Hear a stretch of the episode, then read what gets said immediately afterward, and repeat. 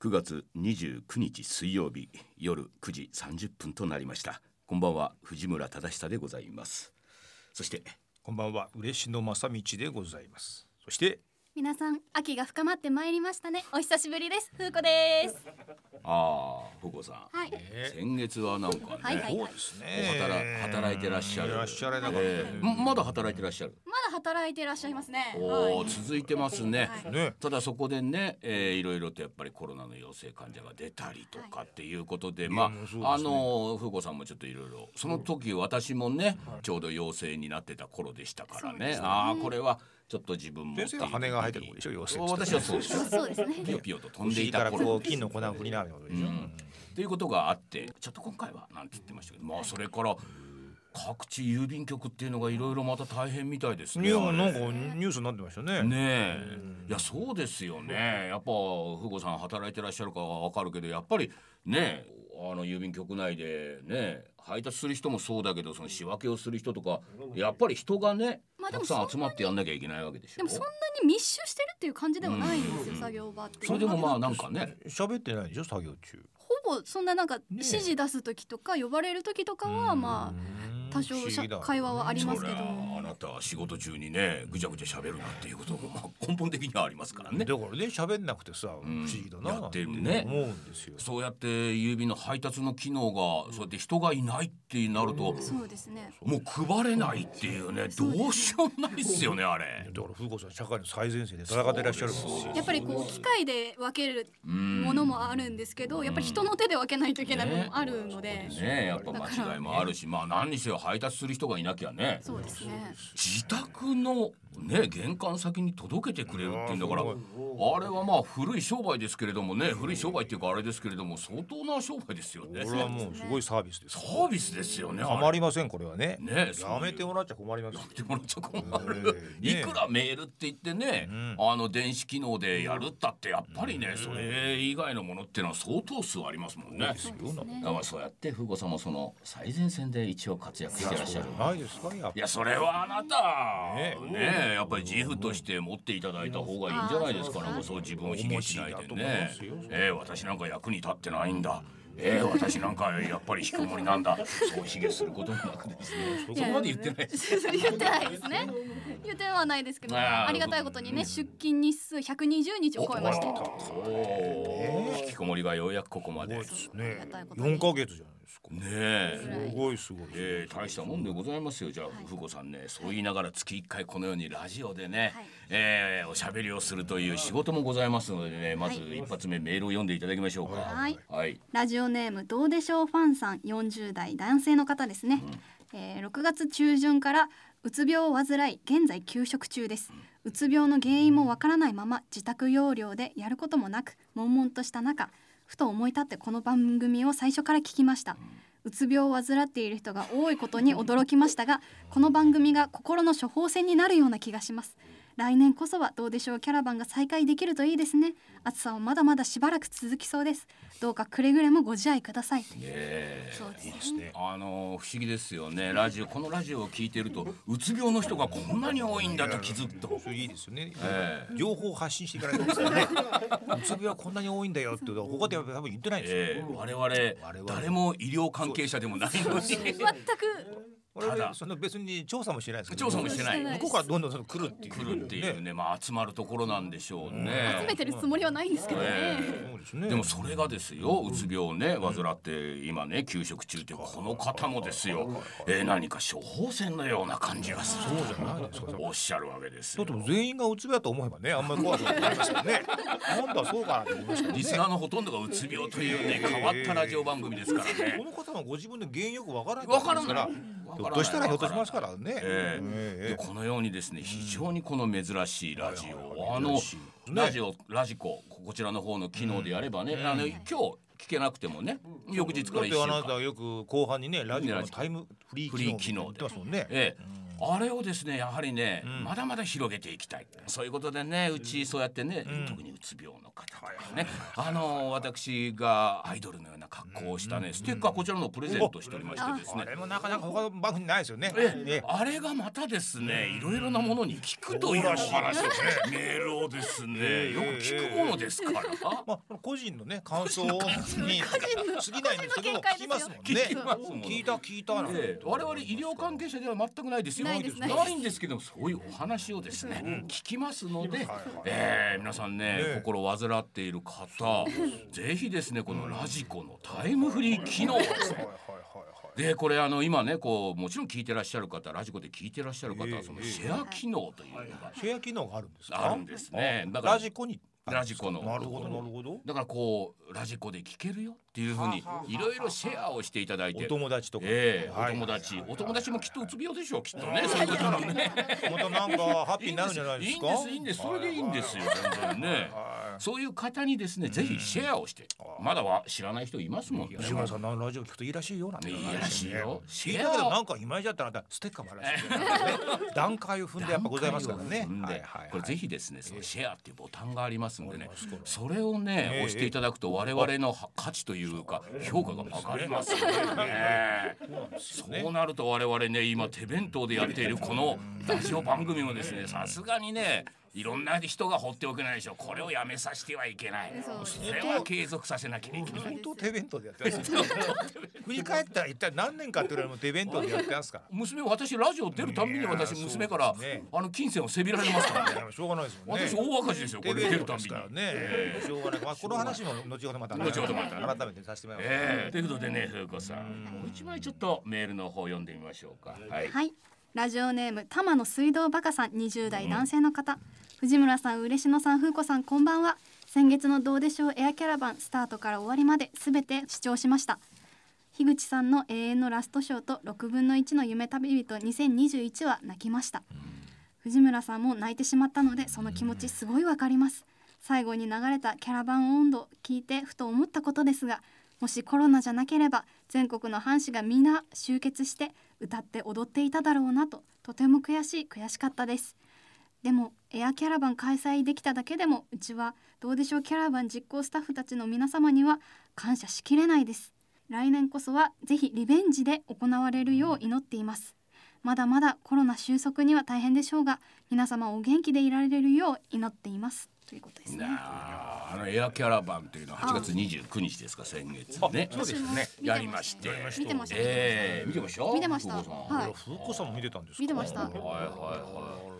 いやなんかね結局まあ9月はね本当丸1ヶ月ね日本全国あちこちを回るっていう予定でしたけれどもまあそれがこう叶わず。だって本当やったらもう先週ぐらいまで回ってやってましたよやってましたえ。えヘトヘトになってましたよ。大変ですよね。本当に。それがまあエアキャラバンまあねあのリモートでっていうかまあ普通の放送みたいな感じでありましたけれどもね意外とまたテレビの放送とかそういうものとは違う印象を多分皆さんお持ちになったんで見てる方もね。長丁場でもありますしね。長丁場でもあるし。CM とかもありませんからうん。実際にやっぱりキャラバンこれまでね参加したことがある人もがたくさんやっぱり見てらっしゃっただろうからそういう意味で言うとあこういう雰囲気だったなこうだったなうん。いやなんなんだ今なんでこういうものに参加できないんだいろいろ考えつつね。いやまあそういうことで、まあ、エアキャラバンやってる中でです私ね最後、大鳥で樋口さんがね、歌うわけですよ。その時にこの「永遠のラストショー」という曲をね。あの方歌いまして。で歌いながらですねあの方歌詞出てこなかったんですよ。2回ぐらい。ねなんかね。ええ。ええええそれが逆にですねも樋口良一というもうねベテランの歌手の方が、えー自分のお作りになった曲の歌詞がなぜか出てこなかったっていうところにですねいやあれあでちゃんと聞いたんですがやっぱりね気持ちが入りすぎたと。ね。やっぱあったんですね。お客さんがその目の前にいる時もやっぱり気持ちは入るんでしょうけれどもお客さんがね全くいないスタッフしかいないんですけれどもまあその向こうでですね同じようにこうキャラバンと同じようにえー耳をそば立てて聞いてらっしゃる方がいるその数が非常にもう7,000人8,000人っていうことでしたから、そうなるとやっぱりねあの方も何か届けなきゃいけない、あったんでしょう、ね、気持ちが入った。んでしょうね気持ちが入ったその気持ちにやっぱり打たれましてですね。打たれてね。打たれて。綺麗な涙を流されていらっしゃいましたね。そうですく泣くんですよ、お宅の親父ね。なんかさ、ね、ここ一番でね。ここ一いやなんかこう気持ちが入って自分の中でその何かこう再生するんですね。だからあのあの時はあの映画のラストショーっていうのはね、あの僕の中ではその「水曜どうでしょう」っていうものを最終回に流す。ただ最終回っていうのは多分僕もいないし誰もいないだろなるほど。うとなると僕が編集できない。ラストの音楽をかけて私がねこうベトナムの最終夜みたいにこう振り返るその時30年40年50年分かりませんよ。その50年分の映像をこう振り返る。それができない。でそれを脳内でちょっと若干再生してたんですね。編集してたんですよ少し。やっぱ編集していいじ編集してたんですよ頭の中でね。ね、うん、まあそうなるといやこれは来るぞっていう。体何をみたいなのがね。ねえいろんだよ。だから結局なんかもうここ数十年先にね、ん。あなたそうっておっしゃってますけど繋ぐんじゃないですか編集して。ね、その時にその振り返るとね、そのなんかこう新メンバーがいっぱいこう振り返りに出てきてさ、これ随分変わってんなみたいな感じの番組にしてんじゃないですか。わかんないですよね。さこの4人だけのさとか言いながらも途中がすごい。確かに第一期っていうのは鈴井さん大泉さんでしたそうねみたいなそう。そうな。るんじゃないですかあるかもしれない。君だ君だけ残ってて 他は総特会になっちゃっててさ、えまあそういう時代もありましたみたいな、ねえ。うん。いや第一期やっぱりあそこからでしたねみたいな。ねその後は長かったですよ。ねさ振り返りはもう俺らいねえっていねえっていうね。ん。それで君は号泣してる号泣してるっていうね。我々としては寂しいじゃないか。まあ確かに。ねそういうこともまあね。あまあ嬉野さんが言うことですから、えー半分までとは言わないけどなかなかいい線は言っているという。ねそういうことなんですよね。そういうことはありますよね。それもいいんじゃないですか、えーということもありますけれども、まねまあ、あ来年どうかわかりませんけどねまだね、まあキャラバン皆さんとお会いしたいということは思っています、ということで。じゃあ景気よくですねお。第一曲目い。ってみましょうか。おい。ロゴさん流暢に、はい。それでは本日の一曲目です。ボンジョビで You Give Love a Bad Name。お聞きいただいたのはボンジョビで You Give Love a Bad Name。バンネームと言いましたねバンネームですよもうねロゴさん、えー、流暢に言っていただきましたねあのいろいろとね、まあ、あのね、本当にね、メールの数が半端なくてありがたいですねこれ言ってきますけど、ほとんど紹介できてません。すみません。ええでも、まあ、ちょっととりあえず、ポンポンと紹介していきましょう。はい、どうぞ。はい。ラジオネーム俺は走るぜさん。40代男性の方、藤村さん嬉野さん風子さん。こんにちは。私は今年40になる千葉県在住のものです。このコロナ禍在宅でのワークが続く中自分の働き方キャリア将来を漠然と考える時間が増えてこのままで大丈夫かななんて不安になってしまいました。私は独身なのでこのまま死ぬまで孤独が続くのではないかなんて心配もありました。いろいろモヤモヤした中思い切って転職活動をし無事新たな仕事が決まりました。決まりましたが決まった会社はコロナが落ち着いても原則テレワークの会社なので人とのつながりがこれまで以上に薄くなるんだろうなと今から心配です。今までの仕事とは全く違い社内の期待に応える仕事から社外の期待に応える仕事になります。不安はつきません。そんな不安な中で月1回のラジオ YouTube は離れている中でもお三方視聴者がつながっていることを感じられるコンテンツで大変ありがたいですこれからも番組楽しみにしてきますねステッカー欲しいですはいはい、ステッカーあげますよ。ただ住所書いてないんでね。えー、俺は走るさん、後ほど住所の方を言っていただければ送りますけれどもね。あの、ちょっとわかるんですね。この。自分の働き方キャリア、まあ、40代ですよね、将来を漠然と考える時間がまあ増えてきますわな、20代30代とは違い40代を過ぎるとですよ、でこのままで大丈夫かな？なんて不安になってしまいます。今これはまさにねいろんな人がう考えてはいると思うんですよ。すごくね、いやこれテレワークって最初は良かったけど本当にこのままでいいのかなっていう。俺なんかうんコロナ終わってもテレワークが続くってそれどういうことなんだろうってねえ。聞いてたけどね。ねえ、いや最初は良かったんですよテレワーク。余計な会議もなくなってね。そうだね良かったんですよ。だけどねちょっとね私もこれちょっとどうなんだろうっていうまあでもだから人に会わなくても成立するお仕事っていうことなんじゃうないですか？成立を果たしてしているのかなそれは。これはああれですかねそのテレワークずっとするってことはそのオフィスを持たなくていいとなんですか？うんまあそうですよね。そういう目算で企業がなんかそっちに流れるってことですか、それもあるかもしれないですね。その今までその毎日毎日会社に呼んでたけども、うん。あれは無駄であったと、うんうん。いらぬコストがかかってたんだっていうことを気づかせてしまったってことうんなんですか、うん、それも一つにはあるのかもしれない。だからそうなるとですよ、会社のコスト削減の一つの大きなお題目としてはいいわけですよ。そうです。ね、皆さんのね、健康を気遣い命を守るためにテレワークにしますよ。えよってこの月ね何百万か知らないけれども借りてるこのオフィス閉鎖しますよって言われると聞こえはいいじゃないですか。で俺そこだけに最初飛びついちゃったのかなっていう気がなんかだんだんしてきたんですよね。やっぱりオフィスっていうかまあ人が集まる空間ですよね。そこでまあ顔つき合わせて、えーあれこれ言うっていうことは。やっぱり最初は私もですよなくたっていいじゃないかって思ってたけどもうこれさすがに2年近く経つと私はもう今人と会いたくてしょうがないっていうのがありましてですよ。そうじゃないと仕事が進む速度が異常に遅くなってるんですよ今。なるほど。ものすごい遅いんですよ。で今あれでしょ？いろんなものがまあしょうがないですねっていうことで延期されてるでしょ？とにかく何かあれば。人気が多いですね。延期多いでしょ？普通に思いますよ。大丈夫なのかなこれ延期してって思っちゃうっていうところが。あるからこのね「俺は走るぜ」さんのその不安っていうのはねうんあのあなた多分個人的な不安なんでしょうけどこれ社会的な不安だと私は。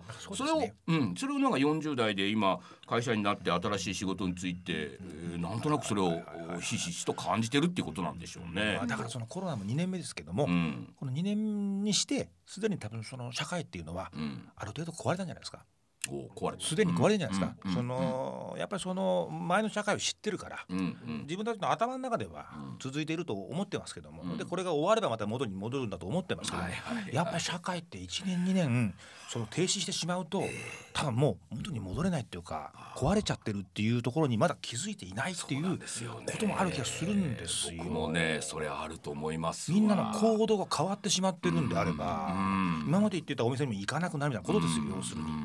だから最初の頃はね、えーまあこれとりあえず3ヶ月頑張りましょうとかさ、ああ言ってたでしょ、まあ、3ヶ月だったら別にねまた元の通りに戻るって思いましたけど確かにね、今は私もこれ本当に戻るのかなっていう気はものすごくしてますよね。だ。からそういうこともなんか考えの中に入れていかないと、うん。止めるだけっていうことをやってると、うん。やっぱりそのなくて良いものになってしまうじゃないですか。止めてみんなが生きているんであればなくていいものになってしまうんですよどっかで。うん。それは大損こくんじゃないかって気がしますけどね。ね。うん。ちょっともう一つふごさんメール読んでみましょう。はい。ラジオネームこんちゃんさん40代女性の方。ステッカー届きました。ありがとうございます。このステッカーでご利益ありそうではなくある。うん、ありますよこれ。うん。ステッカー見るだけでテンション上がります。早速家の中の目立つところに飾っています8月25日の放送で嬉野さんがコロナ禍で一番まずいのは考えなくなること。ただただ怖い怖いと騒ぐだけで2年も3年も過ぎちゃう。これ本当にそうだと思います。感染者数だけ聞いて怯えて思考や行動が止まっている人増えました。そんな中で自分はどうしたらよいかどないすべえかとても大事だと思います。気づきをありがとうございます。こういうことですよね。やっぱり思考がちょっと止まってるっていうところはあありますすよよね。ね。なんかその怖がらせることだけに特化してるっていう風潮がありますでしょ。うん、怖がらせればなんかみんな自粛するんじゃないかっていう期待ですよね。うんそうじゃないだろう。うん、私ね。あの思うのはですね、これ如実に皆さんわかると思いますけれど、人は怖がると、人はっていうか動物ですよね。怖がると攻撃的になるんですよ。ああそれはあります非ね。常に。自分の身を守るために。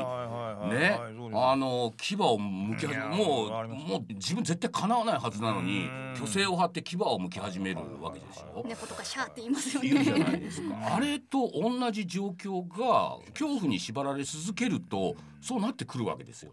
でまあ我々は集団で暮らしている生物じゃないですか。うん社会がねね。そうなるとその社会の中で攻撃的になる、で攻撃的になってじゃあ一体誰が悪いんだっていう犯人探しになってくる。それはありますね。その風潮はもう完全に出てる状況じゃないですかね。そこはやっぱり短絡的に考えたくなるんでしょうね。うん。あいつが悪いらしいよっていうことになってくるとやっぱそうだったんだと思えるってことなんですよ。私なんかまさにその渦中に入りましてそのまあね陽性になってまあ私は無症状でしたけれどもその後ねまあちょっといろいろ私なりに自分で考えたっていうことを YouTube でいろいろ言った段階でやっぱりねそうなるとあなたはね重症じゃなかったからさも軽いように言ってるんだとかねそんなことをあなたみたいな人が言ったらみんなが恐れをなくしちゃったらどうなるんですか？みたいなことをまあ言って、まあ、風子さんなんかはですねそれを見るにつけ、いやこの人たちはこれを読む家族のことを考えてんだろうかとか 言言ってましたよすごいね。ちょっとちょっと悲しい気持ちにはなりましたなるわね。けじゃない。一斉に攻撃し始めるわけですよ。そうやって。要するにですね、うん。まああなたが言いたかったことはうん。正しく伝わってないんだとうん思いました、そうなんですね。要はこれがねうん。今やってるような自粛とかっていうものを、じゃあコロナっていうのは収まらなかったら10年でも100年でもやるのか？っていう。そうじゃないでしょっていう。これをコロナっていうものはきれいさっぱり夢のように終わらないにしても、うん。終わらないなりに僕たちはなんかやらなきゃいけないんじゃないか社会生活を、うん。活動をっていうことを、まあ、あなたは言いたかったわけなんです。よそだからそこは伝わらなくてそう。例えば元気の言いたくの親父に受け止められると ねそういう話がしたかったんじゃないって話なんですよね。だから僕の意見っていうのはうん。逆に言えば悲観的なんですよ。うん。もう続くと僕は思っちゃってるんですよ。そうでしょ。そうじゃなくて怖がってる人って早く終わらせよう終わらせるために何とかしようって思ってるから非常に攻撃的になってあもう全員外に出るなってだこの人たちの方が僕楽観的だと思うんですよ。確かにそうですね。終わると思ってるんだもん。考えてない。考えてないんですよ。うん。終わらないと僕は思ってるからじゃあ終わらない中でこれからの生き方じゃああなたもずっと閉じこもってていいの？っていうそこをなんかね、うん、それからその一番って恐怖で縛られると、うん。あの時一番思ったのはやっぱりまあ隣にいる風子であったり、まあ、奥さんであったりとかね。この方々が受けるうんその辛労というのはうん。多分患者よりもでかいんですよ。私実際ねまあ軽症にもならなかったぐらいと考えると家族の方が受けるその精神的なダメージっていうのは非常に大きい。でもそれはコロナではなくてコロナを恐れている人たちが発生しているもの。にね。彼女たちもやられてしまうっていうね。そこはちょっとこれからも長くこれ収まらないんでちょっといろいろな方策皆さんちょっと考えていきましょうよということなんですよやらね。なかったらねどっかの国がやったらねオリンピックみたいになりますよ。一年ね延期しますって言ってね一年経ったらねコロナが収まってるだろう的なことで一年来たわけでしょ？あの時にはね。そういう人は何にも準備しないで来るわけでしょ、うん。現場が困るみたいなことじゃないですか,、うん。それと同じなんですよ。えだ考えないと。ーうん考えない。怖いものは怖いですよ。怖い。けど怖いですよ。あのね私も藤村さんがそういう状況になった時にものすごく怖かったですけど、うん。でも私は次の日も朝起きてバイトに行かなきゃいけないし私は今生きてるし、うん。っていうことは生きていかなきゃいけないんですよ、うん自分の人生が終わったわけじゃないから、うんだからもう怖いのはもうしょうがないから、だから自分がどうやって生きていくのかっていうのをちゃんとその怖いっていう考えに支配されるばっかりじゃなくてもうじゃあその怖い中で自分はどうやって生きていけばいいんだろうっていうことをちゃんと考え続けた方が、うんとにかくねお二方も言ってるように考えるのをやめないっていうのをねちゃんと私なんてのはその多少息を控えめに過ごうみたいなことです。言ってましたね。それもそれも私のですね目的ですよ。そうですよ。あそうだ。俺なりにもそうすれば多分いいんだろうっていうことですよ。それだけでいいんですよ。うん。すごいなんかこうずさんな感じがあるかもしれなくても 本人が。本人それで俺は多分乗り越えていけるんだろうって思うっていうことがそこに集中できるってことになりますから。周りを攻考える。撃してもしょうがないん。ですよ。で風子さんね考えていかなきゃいけない我々も考えていかなきゃいけないと思ってるんだけどじゃあ一人で考えててもねこれなかなか拉致が開かないわけで堂々巡りになってしまうんでこれこそまあコミュニケーションが逆に必要になってくるっていう、うんそのコミュニケーション自体が今なかなか取れない状況っていう。ね、いうふうになるとですねやっぱこのラジオっていうのはね これはねあののいいメディアじゃないのかなと思うわけですよ。確かに。ええ。なかなかねここまで踏み込んだ話っていうのはテレビ今やらないでしょ。やっぱりねそのいやそんなこと言っていいんですか？だってあなたはそう言うかもしれないけどねそれを聞いてねじゃあ私も積極的に何かねもうちょっと生きるためにね外出てみようなんて思っちゃう人がたくさん出てきたらどうするんですか？そんなこと言ってるわけじゃないっていうね。そんそんなそんな乱暴な話じゃないですよそんななんかね、ただ我々が言ってるのは福子さんが言った通り生きていこうっていうことなんですよ。そうですねそれだけなんですよ。この中で生きていこうっていうね。だからその今言った自粛っていうのがね、うん。まあ息を止めてるっていうねはい。ことであればですよ、んそれはやっぱりそのうんって頑張ってね、うんこの風が行き過ぎるまで息止めようってありますけども、んこれ100年は無理でしょ無理です。死んじゃうでしょ、うん。多分そういうことなんですよ、はうん、だから息を止めるっていうのもちょっとねい。うん。これがこんだけ続くんであればちょっと考えなきゃいけないね。水にね潜っている何秒ぐらいですもん。で多分ね命は大事命を守ろうっていうのは標語のように言われてるんですけれどもね私その時に思うのはですねあの命っていうのは使わないとやっぱり命ってあのそのために我々はあるわけですから命を使ってい生きてる。でもどっかでね今はあれなんじゃない？命は大事って言った瞬間に命をしまおうとしてるんじゃないかって思うんですよね。使わずに。今はみんな使わずに家の中でじっとしていることが命を守ることだって思ってるんじゃないですかね。確かにその瞬間必要なのかもしれないけどこれ何年も続くもう2年近くなるって中で命をしまい続けて命を使わなくなったら生きている意味を見失う人って多分ものすごく多くなると思いますよで。しょうね文化っていうのも多分消えているものがもうすでにいっぱいあるでしょうからね。それではいかんでしょうね。そうですそうですっていうのはあるんですよ。そろそろそっちの方に思考を転換していくべきではないのかなということを言いたいと。問題を提起したかったと。そういうことですね。ということでまたええ明るい曲いきましょう。はい2曲目は Run DMC で Walk This Way